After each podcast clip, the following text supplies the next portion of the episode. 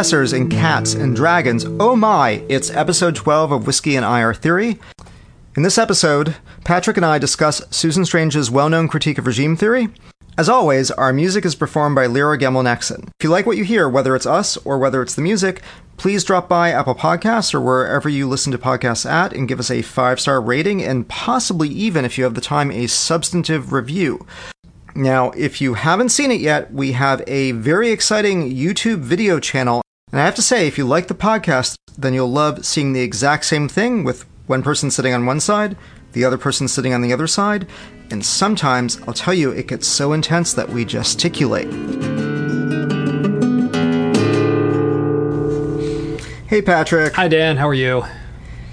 I'm doing well. As you can see, I can't go to my office, but I can bring my office to me. Wow, that is very impressive. I just have the standard basement mess behind me because my virtual background uh, doesn't work so well when we're actually trying to make a a production quality video. So. Anyway, so today we are going to be discussing, as we promised last time, uh, Susan Strange's contribution to the International Regimes article collection. Uh, so we're reading uh, Cave Hic Dragones, a critique of regime analysis, which was published in International Organization the same time as last time, spring 1982.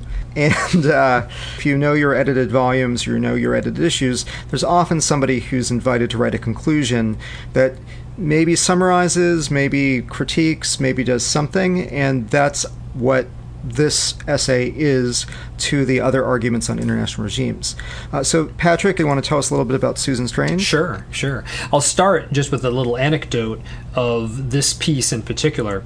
Uh, after this piece was published, this piece becomes somewhat legendary among IR scholars. And uh, I have many times in the course of my career, I'm sure many of our listeners who are also uh, international studies scholars have heard uh, people say this as well, that they're writing a response to something and they're going to do a Susan Strange.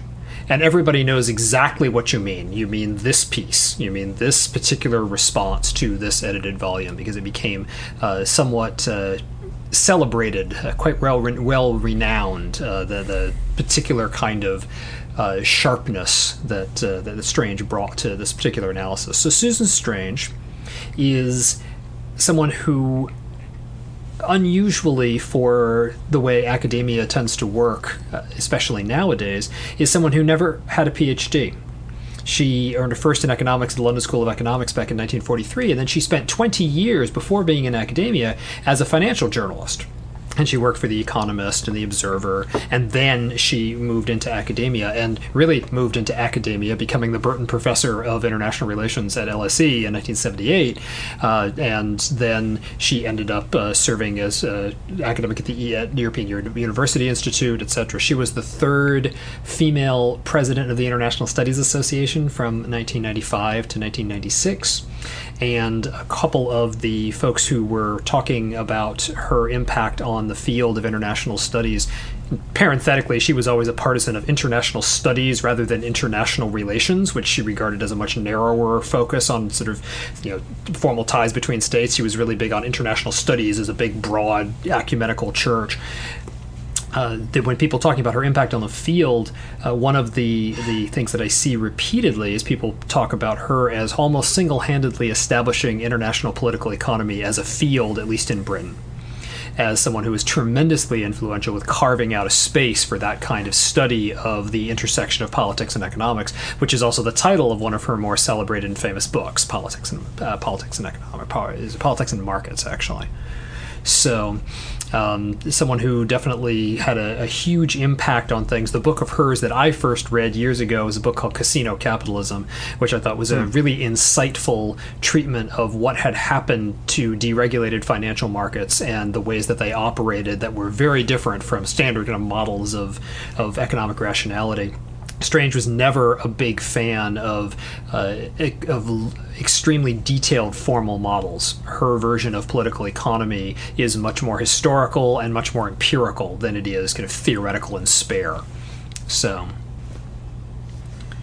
So now that you've told us a bit about uh, Susan Strange, you're going to tell us a bit about what whiskey you are drinking yes, today? Yes, uh, I, uh, I don't actually have a bottle of what I really wanted for this. So I was up looking at my whiskey cabinet earlier, trying to see what I had kind of in the back. I thought I had a bottle of Lagavulin 12 and the reason I wanted Lagavulin 12 is that unlike Lagavulin 16, which is you know nice peaty complex whiskey, uh, it's Lagavulin 12 is a much saltier, much sharper expression of the same thing. And I thought sharp and salty were pretty good ways to describe certainly the tone that Strange takes in this piece and that she takes in a number of her her writings. Um, she gives off the impression in a lot of the things she writes of just someone who doesn't really take any bullshit, and that is sort of the style that she has. So I was looking for a bottle of Log 12. I could not find a bottle of Lagavulin 12. I decided not to open my my bicentennial celebration bottle Lagavulin 8 because I've never actually tasted that. And I don't really know what it tastes like, so I want to save that for a different occasion. So I did something different. What I got instead is I got a bottle of Blair Athol, Blair Athol 12. And the thing about Blair Athol is it most of the production from Blair Athol gets mixed into other things so you very rarely find just the straight single expression of this. And so it's sort of the, the distilled pure thing that underlies a lot of other whiskeys.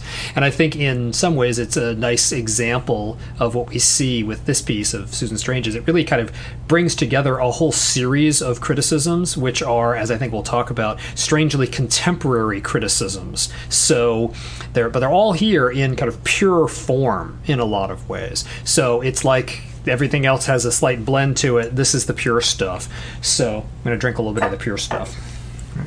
And I'm just having a Lagavulin 16 as my ah. substitute, which actually uh, interesting, is really good. It's interesting that we both went for Lago, where originally our brains went to Lagavulin for this. Well, I, I'm just rotating between the few open whiskeys that I have. So hey, but Log 16 is good stuff, and I have some of that upstairs. But I figured that uh, once I saw the Blair Athol next to it, I was like, ah, oh no, this is what I'll do. Sound. Wow, I need another trip to Scotland. I'm running out of this stuff. Should we cheers? We we should. Slan cheers. Do you want to take a go at summarizing her argument, or or should I do that? Well, it's hard to to summarize.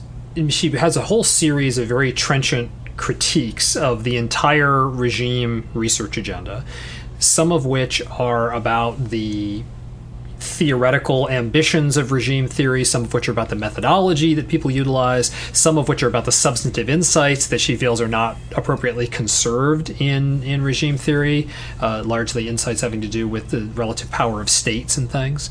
Uh, so she really covers a, a, lot of ground in a very short time. Um, and in doing so, I think she she uh, is there a cat in the background? Are you hearing? I'm hearing uh, plaintive meows hearing, from my side. I'm hearing plaintive meows.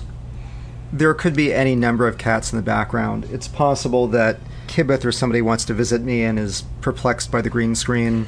It's possible that you're just hearing stuff coming from upstairs. I don't know whether Maya's fed the cats yet. If she hasn't, this is all about the food. That's okay. Uh, so I have, I, I don't know, right? There are cats running around. We have four cats, and this article has five dragons. Yes or five warnings in it. We might as well just read those. Mm-hmm. So uh, this is on page 479. It's the second paragraph.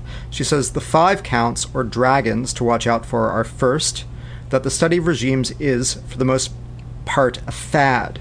One of those shifts of fashion not too difficult to explain as a temporary reaction to events in the real world, uh, but in itself making little in the way of a long term contribution to knowledge. And I, I think regime stuff didn't go away but we can come back to that. Second, it is imprecise and woolly. Okay, that I think we're probably going to wind up agreeing with. Third, it is value based, as dangerous as loaded dice. Fourth, it distorts by overemphasizing the static and underemphasizing the dynamic element of change in world politics. And fifth, it is narrow-minded, rooted in a state-centric paradigm that limits vision that limits vision of a wider reality. Then she says there are two indirect criticisms follow from these five points. One is that it leads to a study of world politics that deals predominantly with the status quo, tends to exclude hidden agendas, and to leave unheard or unheeded complaints, whether they come from the un- underprivileged, the disenfranchised, or the unborn, about the way the system works. In short, it ignores the vast area of non regimes that lies beyond the ken of international bureaucracies in diplomatic bargaining.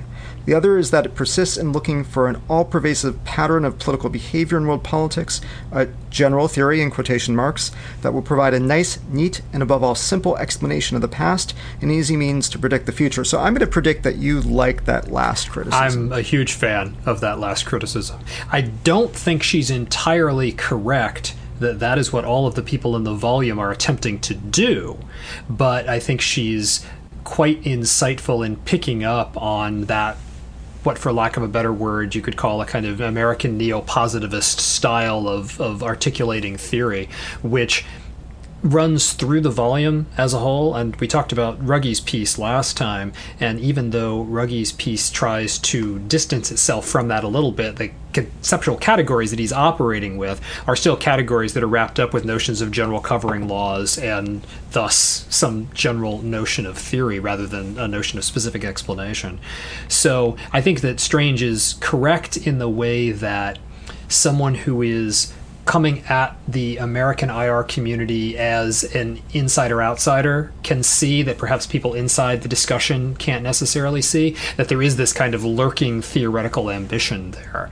And strange I, I, read the read that line in particular or those lines and i sort of think of hedley bull and i think of the criticism of this american generalizing theorizing style um, and that I think that's correct. I think she's picked up on on something that is at least implicit, if not explicit, in a lot of these kinds of American theoretical attempts.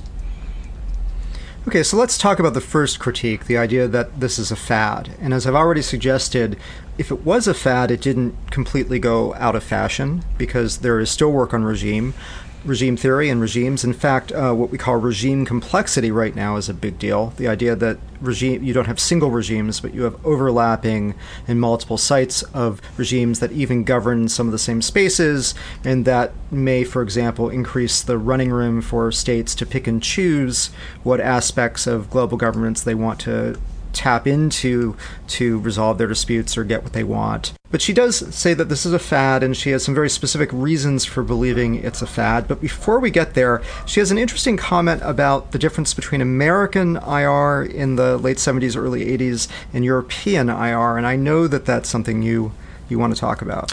Uh, yes. Which specific line were you thinking of here? Well, I was thinking about uh, 481. She says perhaps Europeans are not generalist enough. Perhaps having picked a field to work in, they are inclined to stick to it too rigidly. Uh, this is her saying that if you were to ask Europeans to write this volume, you get like a normative piece, and you get a piece on European politics, you get a piece on historical interpretation, all that stuff. But she says then perhaps Americans are more subject to fads and fashions in academic inquiry than Europeans, more apt to conform and join in behind the trendsetters of the times. Yes, and right before that, we have one of my, my favorite lines in, in the entire article, uh, which is she puts in as a parenthetical, but I think is a really important quip. Europeans generally, I would venture to say, are more serious in the attention they pay to historical evidence and more sensitive to the possibilities of divergent interpretation of quote unquote facts.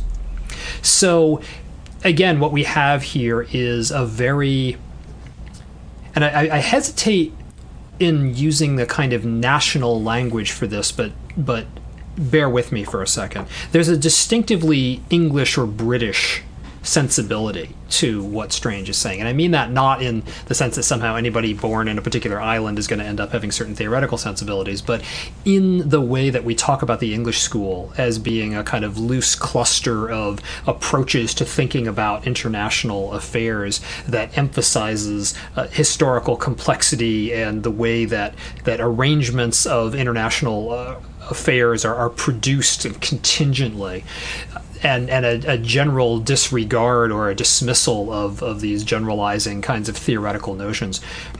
Less of a running around looking for the magic key that will allow us to unlock the theoretical insight that sort of solves everything in world politics and more of a more of a, a historicist resignation to the complexity and the the non-utopian character of politics. Not quite as much as like a German realpolitik tradition would have, but certainly there's something there, a thread that you can see in Strange. You can see it in Hedley Bull. You can see it in a lot of the English school authors. You can see it coming through in something like Buzan's work. So there is certainly some kind of at least family resemblance, uh, or the rejection of, of, of the idea that there's a final theoretical answer. And Strange, I think, is correct that a lot of the story of the of American IR can be told in terms of people converging on or chasing after one or another master narrative, master key that would allow them to put all of the various kinds of, of theoretical formulations uh, in in some kind of seamless whole. So that that urge to find the final answer to these things, which, at least in Strange's account, we don't see as much in Europe, in part because she says the European sort of subfields are a little bit more divorced from each other, but also, I would argue, in part because the kind of historicist sensibility that she and other English school authors operate with. While it doesn't proclaim itself as the final theoretical answer to things, it seems to tacitly say because we have this experience, that is our substitute for the final theoretical answer to things. We have lots of worldly experience in doing these things and actually seeing how practical politics is put together. And I think also the other thing that this sort of indicates to me remember that Strange comes at academia as a second career after having been a financial journalist who'd been working in the world of practical financial politics and governance for 20 years before she ever came back into academia. Um, and so there's a kind of dismissal of the armchair theorizing. You know, well, let's not let's not worry about that. Let's not worry about about what the, the latest thing is that's going to allow us to, uh, to to answer all these questions. The final other piece of context to this is she's writing this in in the early 80s, so this is still in the shadow of what is sometimes called the Second Great Debate which is understood in the field of international studies as being a debate between the traditionalists and the scientizers, with the scientizers basically all being Americans. The idea that some new technique whether it's a quantitative technique or a computer assisted technique or whatever, will allow us to resolve some of these perennial problems of the analysis of politics by bringing some sort of newfangled gadget to bear on it. And a lot of the English school pushback against that was no, you're not going to solve politics with some new thing. So, in the temporality that she's signaling in there, I kind of hear echoes of that same kind of, of England versus American international studies second great debate. Yeah, and she she even says at one point that some of what's happening in American IP and American IR is attributable to more powerful computing and the better ability to do quantitative work and all that kind of stuff. What I found interesting here, in particular, though, is her diagnosis of why regime theory is a fad, right? Because the the underlying argument here is really that uh, American IR has always sort of chased the chase the needs of American policy in this in the sort of zeitgeist of the immediate moment. So she says, you know, when when the United States cared a lot about European integration as a way of having a junior partner, all of a sudden you get the study of integration and functionalist theories and neo-functionalist theories of integration. She says the current fashion for regimes is a reaction to the sense of American uh, decline. We talked a little bit about this last time with Ruggie, but you know the sense that things are falling apart. The United States is no longer as powerful as it was. It can't order international politics. Uh, that the United States is in a kind of post-Carter malaise, all that kind of stuff. And I think her answer to that is interesting in its own right.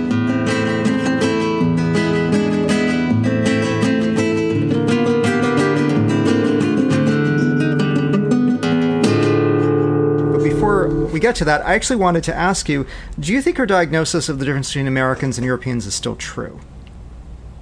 The most interesting thing I think that's happened in American IR in the time since Strange wrote this particular diagnosis is simply that it's a lot bigger than it was back then. And because there is more people doing things, clustered around, yes, international relations, the subfield of U.S. political science, but a whole series of other things in international studies. That you have, you have a much broader and more diffuse universe for these things. So it's been a while since we had a, a field wide fad that everybody is uh, grabbing onto. Instead, you have little movements of this group and this group and this group. Uh, you know, sometimes they're called turns now. I think that's the the, the phrase that people like the, the this turn and the that turn and so on and so forth, uh, which there was a there was a piece that actually was just published in International Theory, which is brilliant on this, which points out that the sociology of calling something a turn is that it purports to make claims that it's going to take over and rattle, rattle the entire mainstream of the field, but really its targets are other critical voices, and the mainstream just kind of keeps on doing its own thing. And it seems to me that the to the extent that you could talk about an American mainstream, it's not an American mainstream that is lurching after the next fad except for particular kinds of technical innovations. And so you have a succession of different kinds of technical computations of essentially rationalist bargaining analyses as kind of your basic set of, of what it is that people are doing uh, in some of these journals. But uh, there's so much other stuff going on now in, in English speaking IR, Anglophone IR, which is not just Ang- Anglophone international studies, not just sort of constrained to American IR. And that's, I think, happened over the last 20 or 30 years. And the idea, though, that is at the flip side of the strange diagnosis that the Europeans are less prone to fads. Um, I don't know. I think there are certain parts of European IR that you could, uh, with cause, refer to somewhat unkindly, but not entirely inaccurately, as uh, obscure continental theorist of the month. And now we're going to use insights from some particular person who no one in the field has ever heard of. And then we're going to have somebody else that comes along a few months later, a few years later. I mean, there's been a, a succession of those kinds of things. And I think if we use Strange's criteria for that, we could say there's a certain amount of faddishness in which kind of theoretical language people are translating their claims into. Um, so I don't think it's it's the case that that no IR, no study of international affairs outside of the United States is subject to fads, um, but it is I think the story is more complicated than, than, Strange makes it out to be here in, in 1982. I suspect to the extent that it was correct in 1982, it had a lot to do with the relatively small size of the field. American IR was smaller place. I think that's right. I think that European IR is more diverse, but in some ways more faddish when it comes to theoretical trends. While the United States is uh, more homogenous and doesn't really have much in the way of big theoretical trends anymore. Uh, but in some degree, as a result, is less likely to be faddish. I mean, I think that if you wanted to talk about about things that might be fads in the United States, you'd be talking about things like field experiments. Have field experiments peaked? Have they not peaked? And as you said, tech fads or or methodological fads rather than theoretical one. Yes, no, I think that's exactly right. And when when when you were asking the question about about fads in the U.S., the the two things that leapt to mind were field experiments and quote unquote mixed methods. And the idea that sort of any argument is enhanced by throwing in a quant chapter or some interviews. And that kind of, of methodological trend, I think you see on a fairly regular basis within uh, within U.S. political science, USIR. Um, but whether that is better or worse than than a cycle through different social theorists in whose particular idiosyncratic language into whose particular idiosyncratic language we have to translate our existing claims in order to make them seem valid i'm not sure which of those two is more or less healthy I think you can see some elements of that going on, just the way that sort of academic debate generally works. Uh, that you, there's a certain amount of there's a certain amount of retranslation work that is always going on in social science fields.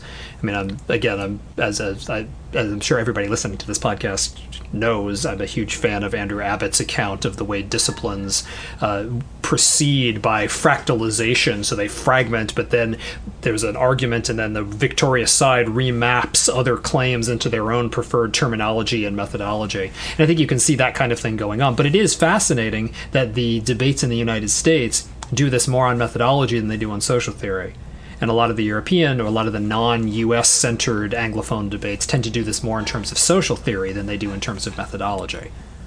But the other the other argument she's got going on about faddishness, right, is this argument about chasing the latest development. And here I think again it's a situation where I would say that that happens about equally in both the United States and Europe now, although some of the issues might be different. So, if you think about the big American empire debate and the explosion of empire work we had in the early 2000s to mid 2000s, that was equally Europeans writing as it was uh, Americans writing. If you think about the current discussion about international order, it's going on in both the United States and in Europe. Um, now, if you think about things like uh, migration, the study of migration, that is in both places, but there's been a lot more for a lot longer in Europe. Sort of standard Weber thing, like what you think is important as a function of your cultural embeddedness. And she does have some interesting claims here. She talks about how this is, I mean, essentially, she's arguing that this is, in some respects, the end of American informal empire. Uh, in that Americans are because they're not willing to confront the imperial character of U.S. power uh, prior to the late 1970s. This looks for them like a really radical break uh, in a way that they're having trouble processing.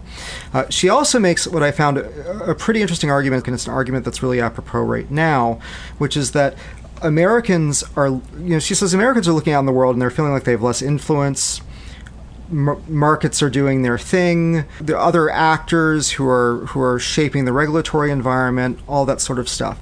She will. She does say that Americans are over freaking out about that. There are still real resources of American power, but she also says that these are actually policy choices. What Americans think is a function of U.S. decline in terms of U.S. influence in the world is really a function of the onset of what we would now call neoliberalism.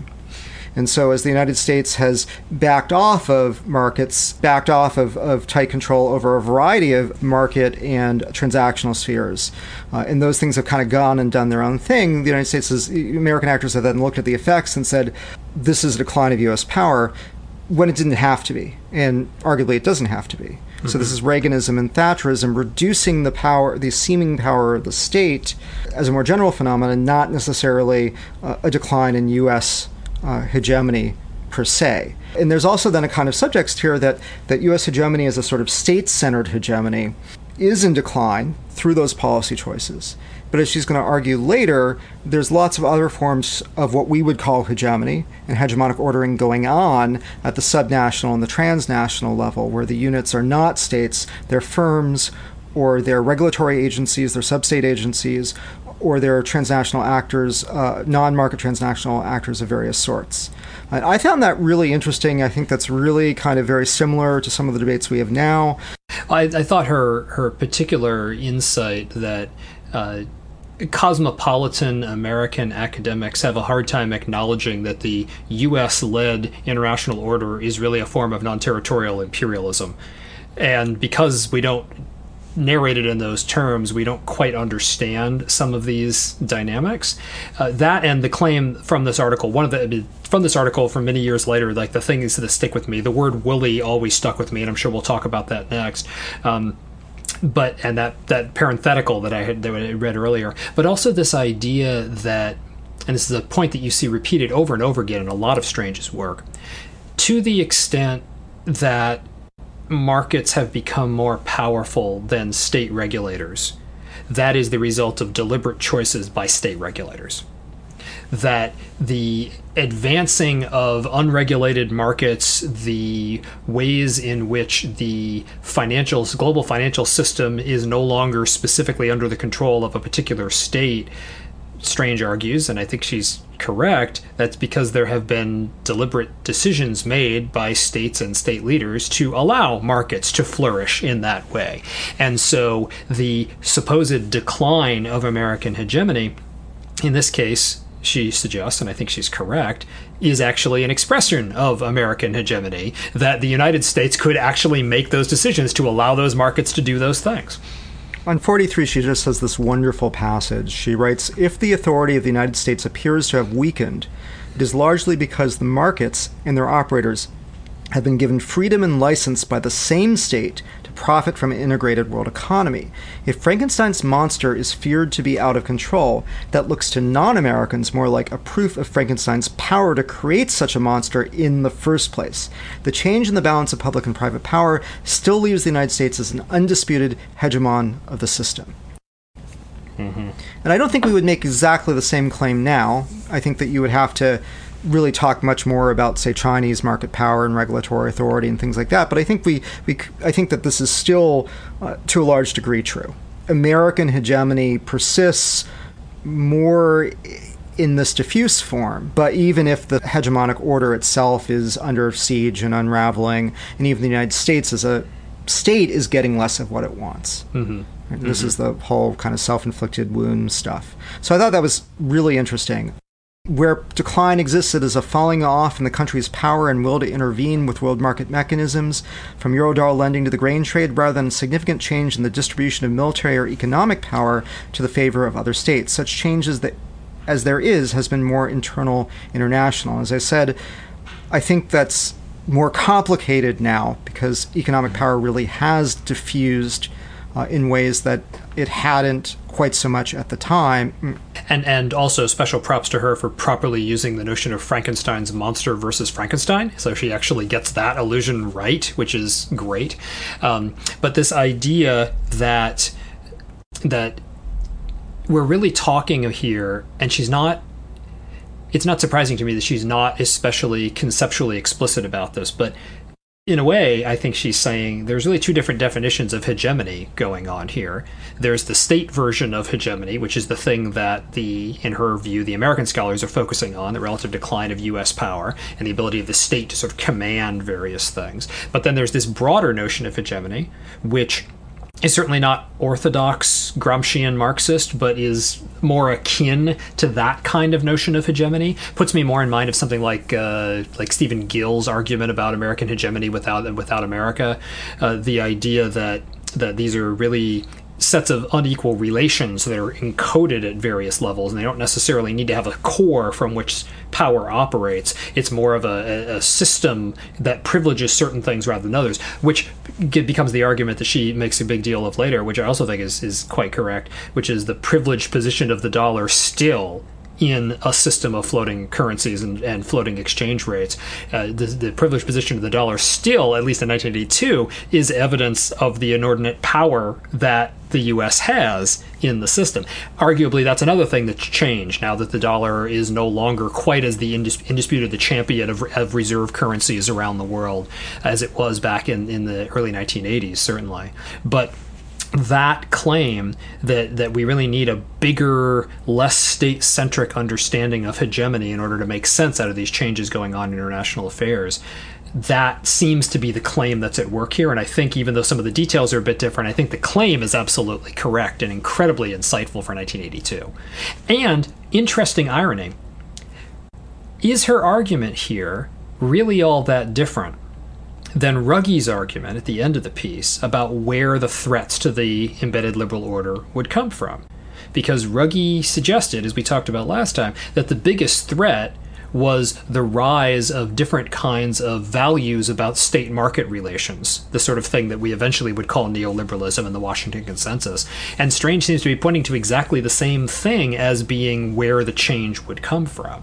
So, but she thinks it's much more advanced than he does. Exactly, and I think she's right. I agree. Uh, that's I agree. one of the things we talked about last time. We think Ruggie is way too, for somebody who likes embedded, embedded liberalism, he is way too sanguine about what's happening. And we we know that we have hindsight is twenty twenty, but she seems to be more on the ball here. You know, it's interesting. I was trying to kind of work around how to reconcile what I think is right about her argument with what I've been arguing about hegemony, right? And you know, obviously, the arguments about what I think about dollar hegemony, it's still a massive strategic resource for the United States to exploit, but it is not necessarily, it's a lagging indicator. It's the kind of thing that is is erodible, and if the United States doesn't play its cards right, will be eroded faster rather than more rather than more gradually. But I do think this idea about kind of diffusion of neoliberalism what we now call neoliberalism, diffusion of a kind of American style of economic management, the Frankenstein's monster that the United States has unleashed on the globe, that's still very, very much around. And if you look at, for example, what's happening to liberal order right now, it's not that it's not that we're losing kind of capital mobility, or, or, it's not that we're seeing we might because of COVID 19, but it doesn't look like we're seeing major reversals on trade. Trump's done some protectionism, but ultimately, what he seems to do when is renegotiate some small deals in minor ways, and so there's the net effect on the trading regime isn't that great. The most important thing he's done, of course, is to is to neuter the WTO. She talks about the advantages of bilateralism here, right? He's made bilateral ways of, of dealing with, with trade disputes much more important. He's relied on on sort of coercive instruments more than adjudicative ones. She also makes some interesting arguments about international organizations, and that's her second claim, where she says that people are also freaking out about international organizations, and to some degree, regime theory is an attempt to deal with that. And she has this interesting move she makes where she says that there are three different purposes of international organizations. She says there's a strategic purpose, which is that international organizations are tools of power politics. And so the United States uses the Security Council to authorize some venture, or China wields veto there, or the United States uses the IMF to launder assistance and provide quick economic assistance to the to Ukraine after a crisis or something like that. There's adaptive, she says providing the necessary multilateral agreement or whatever arrangements are necessary to allow states to enjoy the political luxury of national autonomy without sacrificing the economic dividends of world markets and production structures, which is a I don't fully get what she's arguing here, but uh, I understand it roughly as the paradox of sovereignty that states make decisions international organizations to concede some of their sovereignty, but because they're making those decisions, they're still exercising their sovereign autonomy to some degree, and they still look sovereign and autonomous, and they can still claim to be sovereign and autonomous. The reverse side of that paradox, of course, is that you need these multilateral organizations to protect sovereignty, because if they're not there, you just kind of get rapacious power politics, uh, and n- nobody, and you get empire and other types of things. So I think that's kind of what she's talking about there. And then she says the symbolic, which is allowing everyone to declare themselves in favor of truth, beauty, goodness, and world community while leaving governments free to pursue national self interest and do exactly as they wish. What Krasner would later kind of call organized hypocrisy following Nils Brunsson, uh, you know, or what you know, the way in which we can continue to affirm values in international organizations through the UN Charter and other sorts of things, even if we violate them. And we know, of course, that the UN Human Rights Council is full of human rights violators that are reducing the human rights, um, the scope of human rights protections, but are also affirming them by that they're important by the very fact that they're there. But her argument here is that Americans are kind of freaking out because these things have been decoupled. And if you look at the early days of the of the order, as it were, uh, these things were tightly coupled because the United States was dominant in these institutions and could use them strategically it could use them to also mouth its values and could also use them as adjustment arenas. But as the United States has lost influence due to decolonization, lots of new members, uh, due to changing politics and changing sometimes changing rules within these institutions, the United States is not getting what it lo- what it wants anymore so much. Uh, so the strategic value has declined, which of course means the United States has decamped and gone elsewhere. Uh, but it doesn't necessarily mean that these other values have gone away. There's a way in which that's of the moment, and this changes a lot with the collapse of the Cold War and the changing environment in the 1990s. But nonetheless, I think that there's a similar story arguably going on today. And you could talk about the particularly the Trumpist critiques of multilateral institutions as a critique of the idea that they don't serve strategic interests anymore.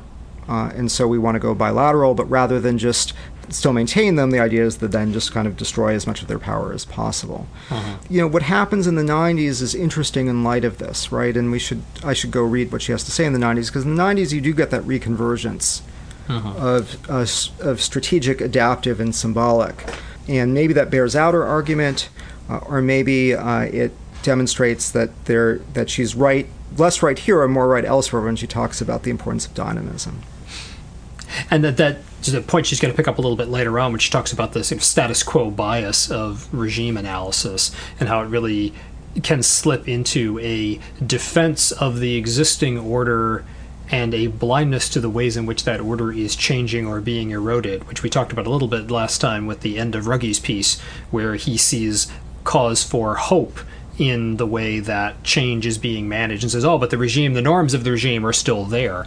Uh, so if you position yourself with that as your, your vantage point, then sure, you can adduce evidence that demonstrates that these things are all sort of still going in the same direction. What strikes me about Strange's formulation here is that she seems completely untroubled in a way that would be kind of odd for certain kinds of American theorists, completely untroubled by the idea that something like an international organization has multiple different purposes and there is no master purpose that somehow controls all of them.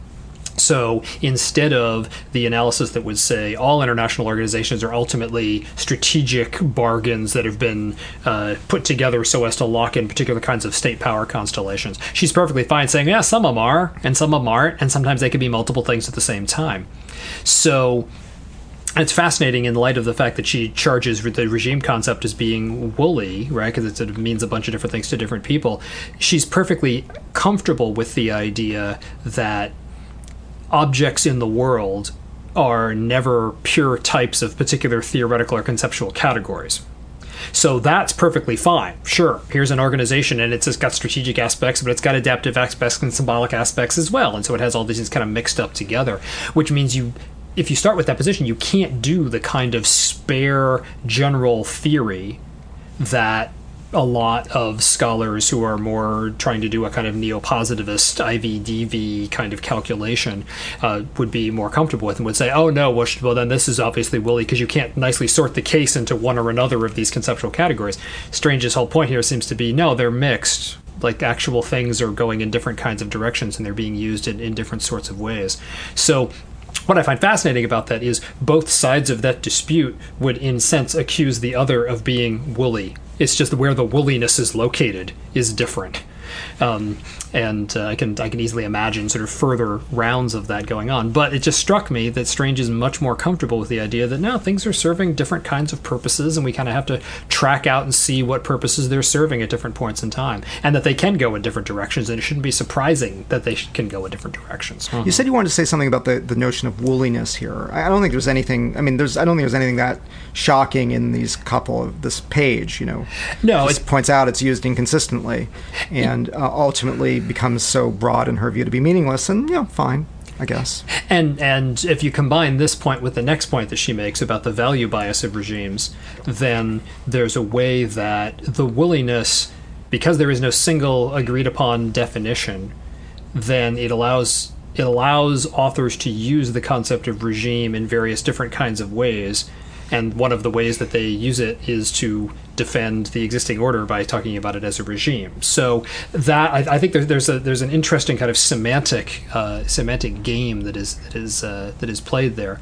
But what's, what what I find fascinating about the notion of it being woolly is it's it seems like the main thing that she is concerned about here and it's a, it's not at all the kind of positivist idea that if you just have clear enough definitions then you'll actually have truth instead it's a much more modest can we at least mean the same damn thing as as uh, as other people do when we are trying to use these things um, the charge, though, which she repeats a number of times about the wooliness of the term, um, is is one that always kind of stuck with me. And I think part of the reason it did is because there's a way that after Strange, the notion of woolly or the notion of a vague definition for these things called international regimes gets wrapped up with something that Strange is not talking about, but Ruggie started touched on a little bit, which is the intersubjective quality of these sorts of common understandings. And so it's not that they're an intersubjective it's not that an intersubjective understanding is woolly or vague, it's that it can't be grasped in some kind of incredibly delineated sharp way from the outside. You can only kind of figure out what it is by participating in the phenomenology of it or by engaging in the practice of it, the way the practice term people would talk about it. Uh, that the two critiques kind of get run together. Like we don't know what you're talking about because you don't have a clear, sharp definition of it. But then the rejoinder, no, it's intersubjective, so it can't have a clear definition. But that's not exactly the same axis of discussion as what Strange is talking about here. I think her critique is much more just on on the level of academic use. Like people are using the term in weird, inconsistent ways, and then going into her next point, they're using it in weird, inconsistent ways that also allow them to do things like defend the status quo under the guise of simply analyzing the status quo.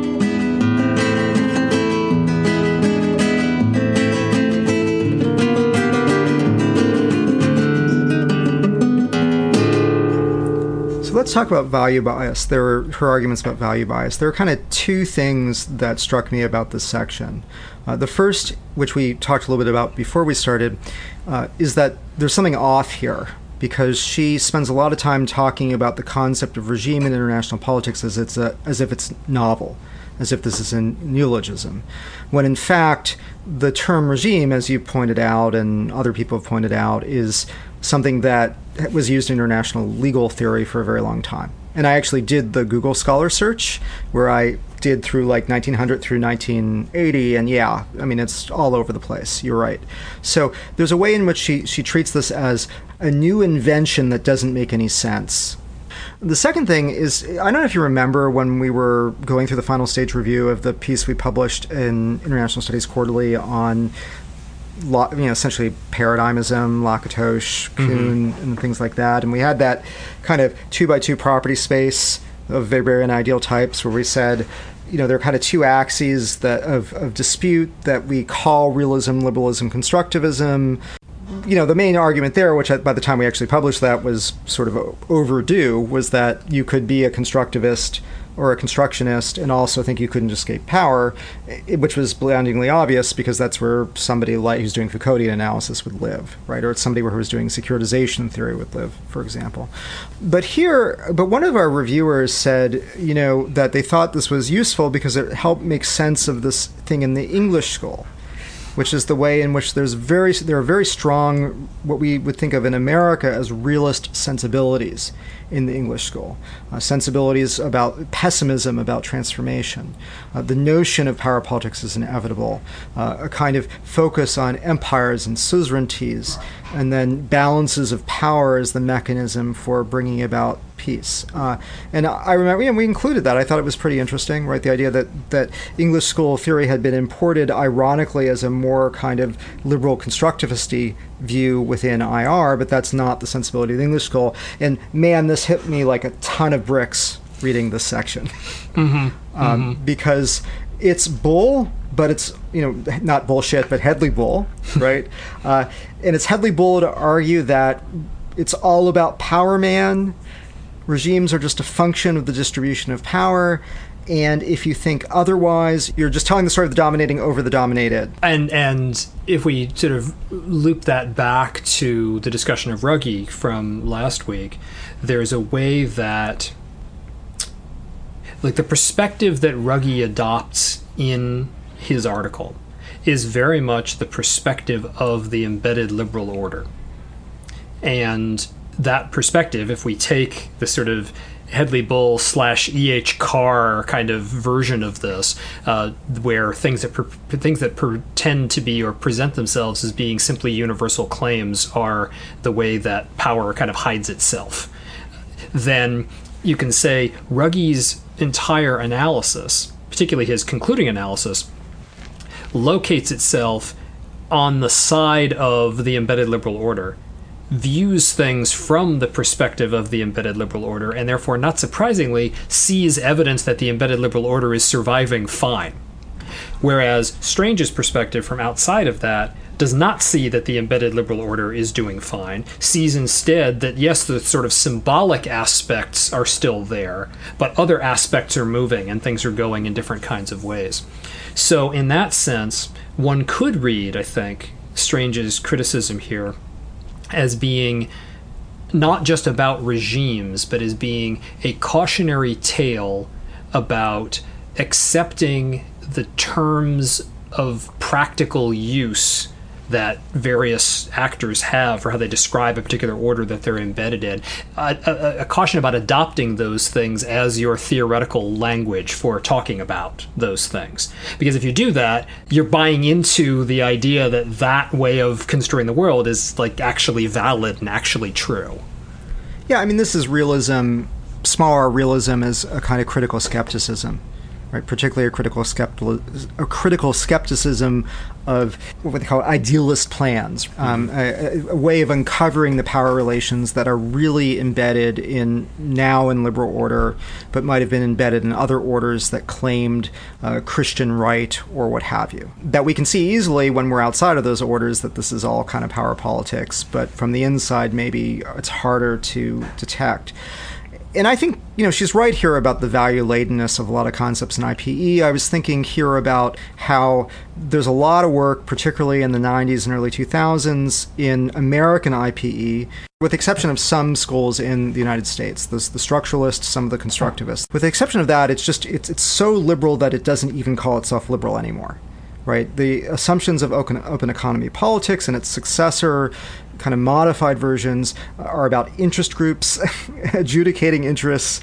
with strong sectoral and other kinds of incentives that are kind of given by their position in the economy, uh, and that explains IP, international political economy outcomes. And if you look at some of that work, you can even see a cheering on. We'll have work about how, under what conditions structural adjustment works. And running through it is a very strong kind of notion that structural adjustment, sh- structural should work, and is a good idea for us to explain how to make it work better through our article, which is a very value laden kind of claim. So I thought this was a, a, pretty well done thing, and it is, but it is, you know, it's very realist, right? I mean, it, it sounds a lot like Waltz talking about the end of the Cold War, where he says, well, the distribution of power hasn't changed. Or saying, you know, there is no world army to maintain order. so what's the point of talking about regimes? Regimes are things you have domestically mm-hmm. that require enforcement. And by the way, they're things we usually call uh, domestic arrangements that we think are illegitimate.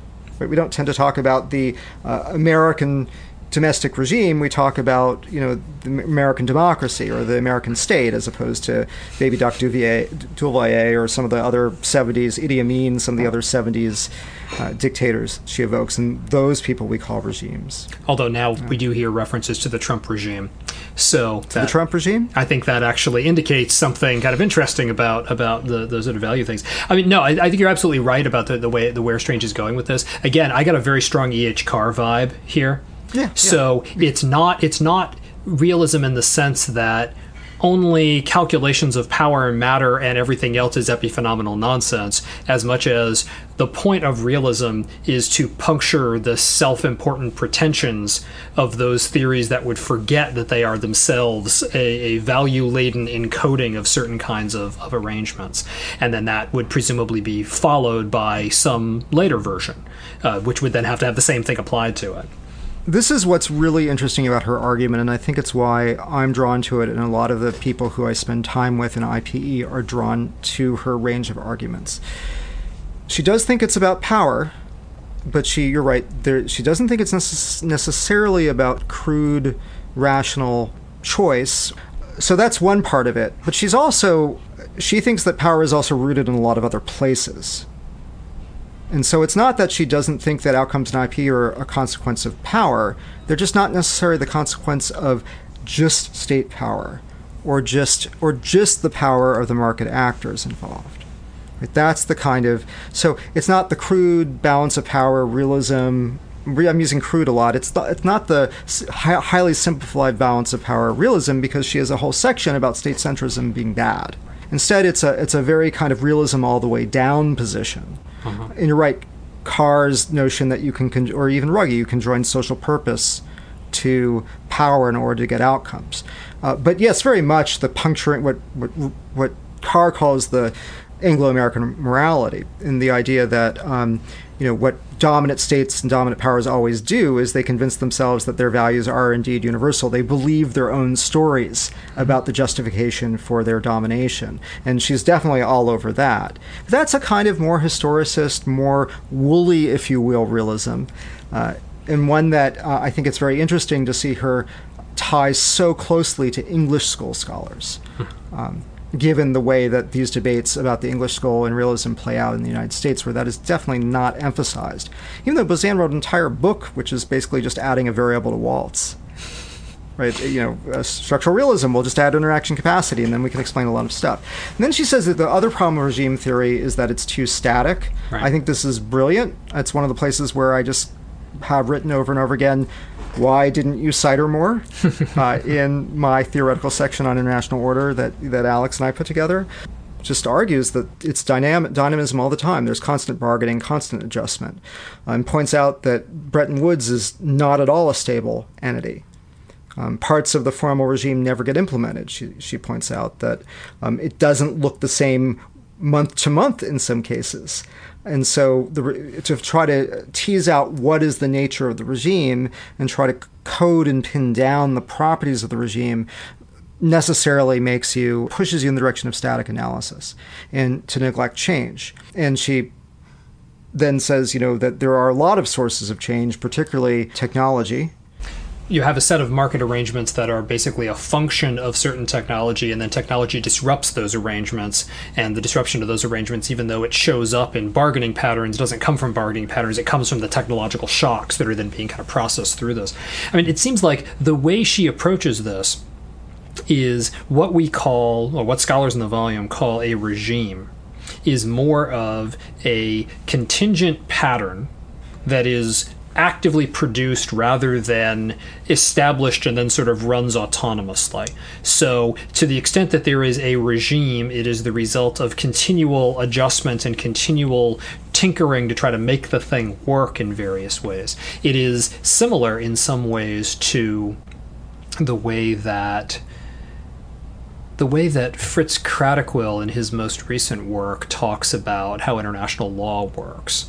That international law is not a set of static ideational beliefs that somehow tell you what to do, but that instead law is a kind of practical vocabulary that people use to work out particular issues. And if you think about a regime as a set of practical vocabularies that people are using to work out issues, then I think it's not incommensurate with the way Strange is is talking about this. The difference would then be on whether the cultural vocabulary is worth focusing on by itself or whether you can kind of skip over that and just talk about things like material in the IR sense, material factors and how those impact things, which would then, in terms of the matrix that we drew in that ISQ piece, would put us into like the the question of, of realism versus realist constructivism right? So how how pliable do we think these things actually are? I mean, if, if, we jump ahead to the end of the article where Strange makes that really strong argument about how.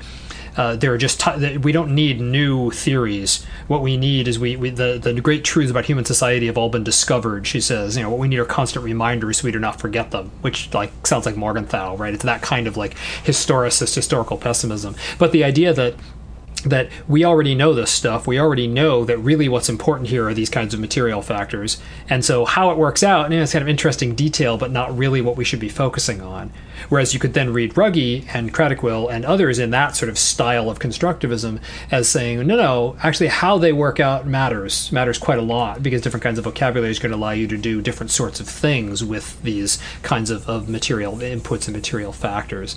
So, but in that sense, some of the criticisms she have has of regimes are not entirely incommensurate with the way that at least the Ruggie version of this argument grows up. Though they are, I think, more strongly. If we'd read the rest of the volume, it's more strongly in tension with you know the uh, who else is in that volume. Miles Kahler has a piece in there. I think there's a um, there's the Krasner piece. There's Jervis has a piece in there. So there's other people who are sort of doing things that I think are a little bit more, um, a little bit more affected by this particular criticism. So, you know, there are actually kind of two reasons why you might wind up in that stability trap, for lack of a better word. Right. One is uh, you would be focusing on equilibrium analysis. The second reason you might do it is you might be importing kind of neo-functional or functional systems arguments, where again, integrate normative integration is the the outcome. Related, right, to the extent that once you've identified a normative core, then if you build that normative core into your theoretical apparatus, then you have uh, you have assigned a certain level of stability at the level of theory or analytical category to the way that you're trying to make sense of things, versus treating them as a sort of uh, continually flowing game, which a language game, which then would mean that you couldn't actually make that kind of assumption about stability. So I think they feed into each other. They're not exactly the same, I agree, but but I think they they, they complement each other. And by the way, just for astute listeners, um, it was not Miles Kahler. That's not who I was thinking of. I was thinking of Arthur Stein. Um, I'm looking at the vol- table of contents for the the volume. Um, Stein is one of the few people who gets, I think, a very positive mention in terms of Stein. She Yeah. cites Stein's concern that this is all the same old, same old with new labels. Is that correct? yes. Yes.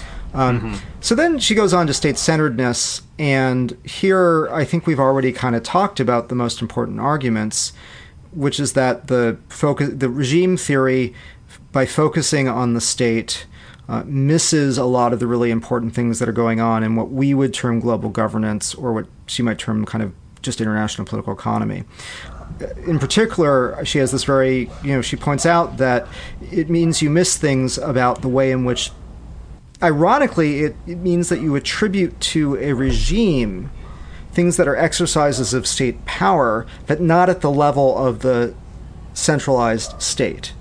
Um, so the example of this, she says, is, is in a closely integrated world economic system, the same trend leads to the other aspect of reality that attention to regimes obscures, especially so when regimes are closely defined.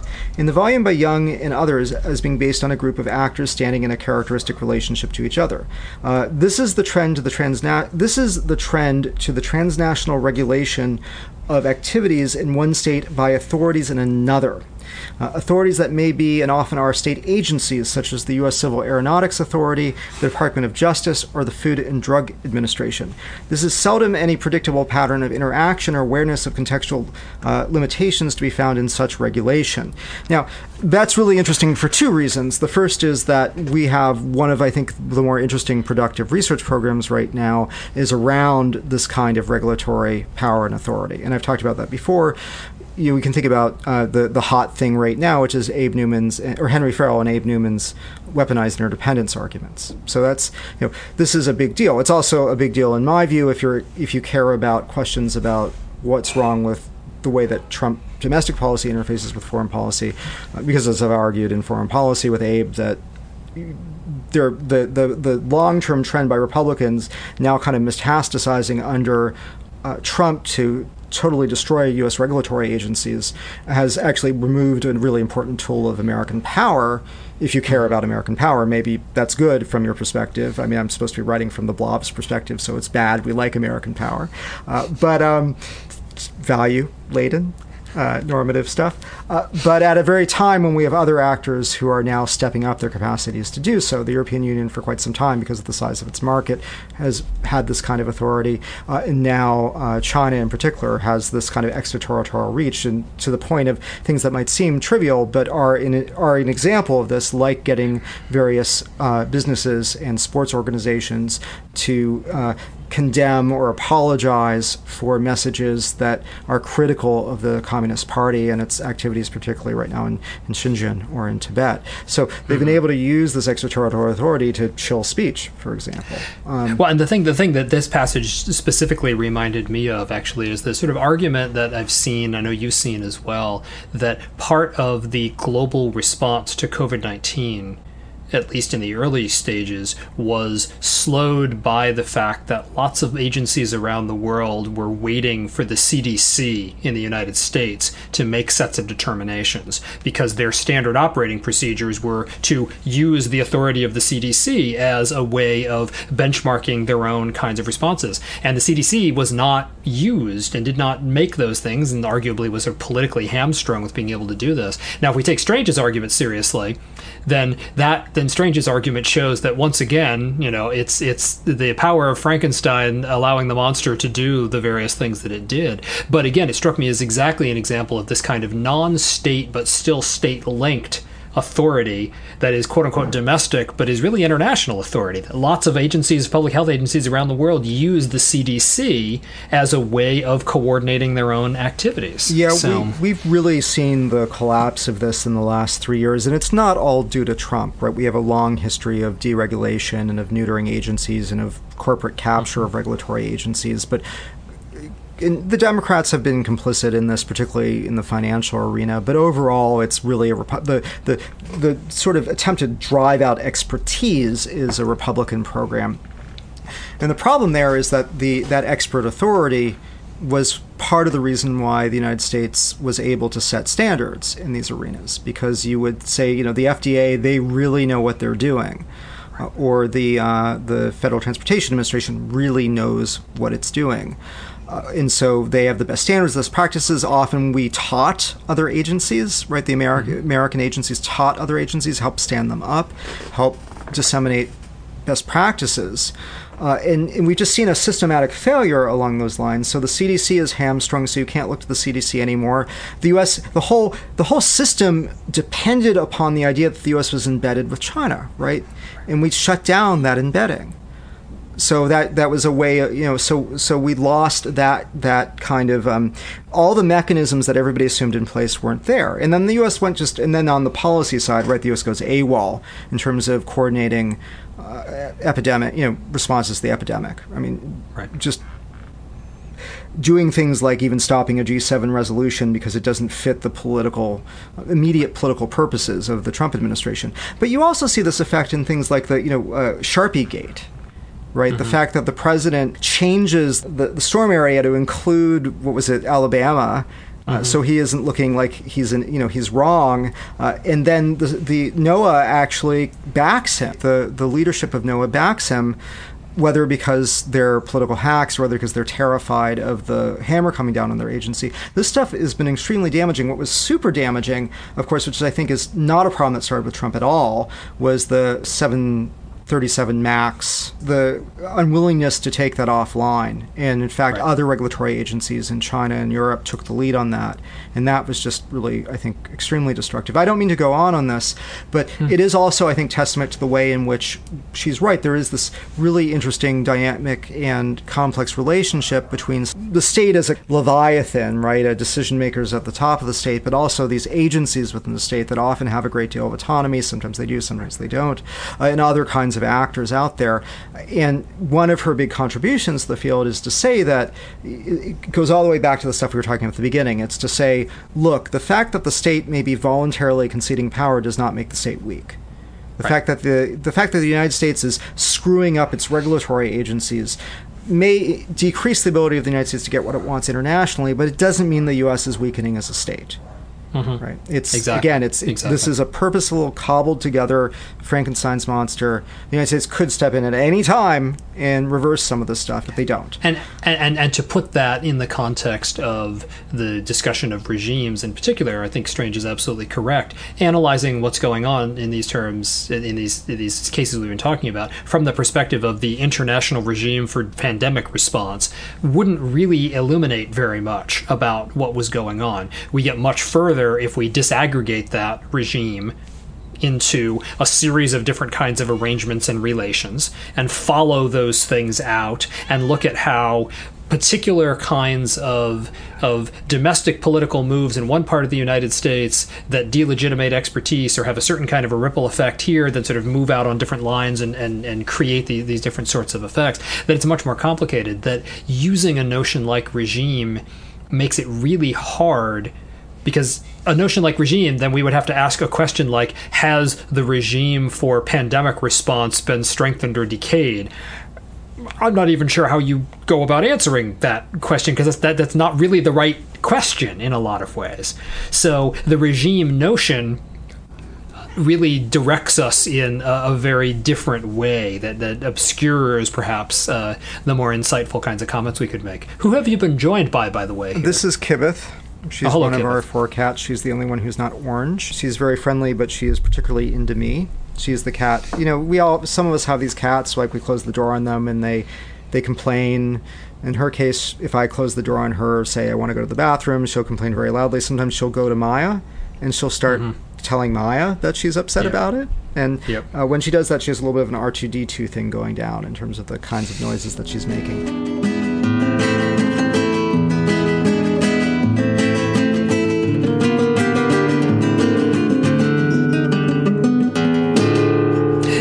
Yeah. I mean that that would not be the the thing that would would most sit well with me, but certainly her criticisms of the ways that it is a sort of perpetual temptation to build a set of political settlements into your analytical apparatus and then operate from that perspective in a kind of unself-conscious way and how that kind of distorts what it is that you see. That i think is is an absolutely fantastic insight. And the the the general admonition which you also see in in other parts of her work so you see this in casino capitalism you see this in in states and markets um, the idea that it is important to think about states but it is important not to just think about states. And that if we really want to get a handle on international studies, I mentioned earlier that she was on the international studies versus international relations side of this debate. And this is. Um, the terms shift around a little bit, but essentially what that debate is about is whether we should be exclusively focusing on the doings of sovereign territorial state actors or whether we should be focusing on broader patterns within which those sovereign state actors inhabit and sort of uh, in which their action arises. And she's clearly on the side of a much broader understanding of these things. And in that sense, I would say, uh, you know, I would, I think both of us would probably align ourselves a little bit more with her view on on these things that we need to sort of get outside of this. But I will go back to this. I made this point before, but I'll sort of remake it. This is not actually all that different than Ruggie because Ruggie's sources of regime consolidation and regime change tend to come from, granted, an ideational or conceptual realm that Strange wouldn't necessarily point to, but they're not coming from state dictates. And they're not coming from formal state agencies per se. They're coming from a variety of other places that are then passing through state agencies and state bargains and so on and so forth. So I really think that uh, that, that, that in some ways Strange's target here is more with Steve Krasner's articulation of what the regime research program is supposed to be about. And that research program really doesn't go anywhere. Research on regimes goes in very different kinds of directions. I remember I remember sitting in, in Bob Jervis's seminar at Columbia, and we had this discussion about so what happened to regime theory after we had read parts of this uh, of this volume. And and and Bob said, "Oh, well, that's easy. Um, a number of these people uh, moved to, moved on to epistemic communities, and then they moved on to constructivism." And and I think he's a little oversimplified, but I think he's making a, a useful point there, which is some of the sensibility here. There can be what we would call liberal in the not everything reduces to power politics sense that that kind of sensibility you can see that in some of the regime's work and then as that sort of goes away then people are like oh no we're going to do this in epistemic communities and early epistemic communities work is all about this too. And then early constructivism is kind of all about this too. Like no no there can be norms and ideas that are not reducible to power politics and there are ways that you can have a, a, a solution that isn't purely about power. So that kind of sensibility sort of continues. I think in some ways that sensibility is a target here, and Ruggie is partially immune to that because I think the directionality of where Ruggie wants to go with this is a little bit more, um, a little bit more complex and less ideational determinist than some of that kind of more idealist work tends to get into. So there's an interesting debate here between her and Ruggie, and I will have to remember the next time I assign the Ruggie piece that I definitely want to assign this piece as well. It's not clear to me that a lot of these criticisms are inherent to the concept of regime. They're really about certain ways of doing regime analysis.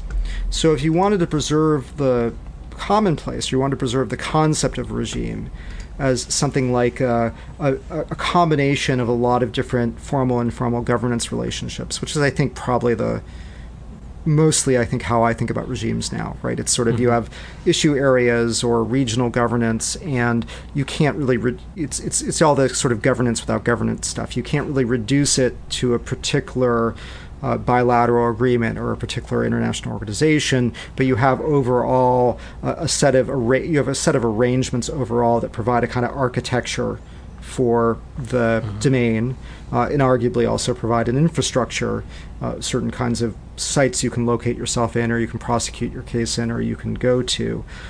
And these things, I you know, but you could do that and say they're highly dynamic you can do that and have a very kind of a processual ontology. You could take Giddens' side of the agent structure debate rather than uh, Margaret Archer's. I mean, again, this is I go back to the sort of Andrew Abbott thing about fractals and rewriting of history. Um, you know, we, we we find that these sorts of concerns keep showing up in different vocabulary and different formats at different times. And I think that if you adopt a, a broader view of it, we can look at it and say, here is a move, uh, a social constructionist move that is being made a number of different ways in a number of different vocabularies at different times. And then later, once it crystallizes, once it reaches some kind of equilibrium, then we go, oh, and then all of a sudden it all flips together as if it was all one thing. Um, which is an interesting piece of, of retrospective history, but is also, if Abbott is to be believed, is the way disciplines congeal and tell the stories of themselves. Because then we look at it and say, oh no, this always kind of was the same thing. But prospectively, it wasn't. What's similar is is the gesture, where there's a family resemblance in the gesture that's made, the rejection of the rationalism and the the materialism with scare quotes around it in the IR sense, uh, which I think is the, the common thread of what's being rejected here. It's just different ways that it's being rejected. Right, and you have the same debates about, you know, what I call process ontology versus substantialism, not necessarily using the metaphysical vocabulary or the philosophical vocabulary, but using the you know, just talking about dynamism and its process versus stability. So these debates are all perennial, right? They've always been there. I think that's yeah. No, that's it, it's a particular kind of combination, and and realizing or remembering that that there are multiple ways to combine these things. I think is is just a tremendously useful thing for for people to bear in mind, where we don't have to adhere to a particular kind of canon. Mm-hmm. It's here are a set of distinctions, and you can use one from this column and one from that column, and put them together. And if you can generate some useful insights with them, great. And the question is not how pure are you, but what's the payoff? What kind of, of insight do you get out of doing these kinds of combinations? But I'm not talking about analytical eclecticism. I'm talking about the idea that you can build entire small p paradigms, frameworks, ways of understanding the world they may not be entirely, you know, there may not be a kind of systematic Waltzian, I'm going to walk you through my argument for 300 pages and you're going to have to sit and read it kind of thing going on. Uh, but there is clearly, there is clearly in Strange's work over time a particular way of looking at the world that we would think of as an image of the world and we would think of therefore as a paradigm. Uh, but it does not combine it combines elements that we later associate with different paradigms. Right. So I'm talking about more a kind of system, systematic way of cutting into reality. Right. right. No, no, and and and I maybe I misspoke. I didn't mean you know you, I, I I'm not taking an analytic, analytical eclecticist position here. It's more that the kinds of combinations that yeah, I think I'm gonna I'm gonna phrase it this way: the kinds of combination that it's combinations that a serious scholar evolves over a period of time doing serious work don't necessarily fit into any of the particular camps that we have defined as to how these things are supposed to go together, which is different than saying pick up different combinations every time just for the heck of it and see what happens to them. Uh, I think over time, you know, if you're you're relatively consistent about the way you do your work, then there's a certain sensibility that comes through it. And I think the the tale or the or the lesson that we would both take from from the discussion of Strange is there is no reason why that sensibility has to fit into some box or some other entire box. But like the combination that is Susan Strange is eclectic from the perspective of the paradigms. It does not make Strange herself an eclectic researcher because she's pretty consistent about the way in which she does things. What's also interesting, though, is I can't, at least I, am not aware that there is a Susan Strange school right? I mean, are there people who she trained or who went to work with her who then became Strangians or Strangites? And I don't know. Um, there certainly aren't Ruggieyites, which which I think is interesting. Um, there aren't really Kratochwilians. Also, interestingly, there aren't really Wendtians. I mean, there are people that Wendt sort of talked to, and there are people that Wendt trained and such, but like, there's nobody really doing like the Wendt program. Um, so it, there, there, there's an interesting sort of uh, there's an interesting dichotomy here between the consistency that an individual scholar has and the consistencies that we think theoretical positions should have. Okay, well, it's been fun. It has. We so, will- and we will we'll figure out what we're going to do next. Yeah, and we'll, we'll, announce we'll that you once know we we'll figure announce it, out. on the Twitter account and we'll announce it on Facebook and yeah, stuff. all, all the the usual social media channels. all right. Well, bye everyone, and thanks for watching All right. or listening. See you all next time.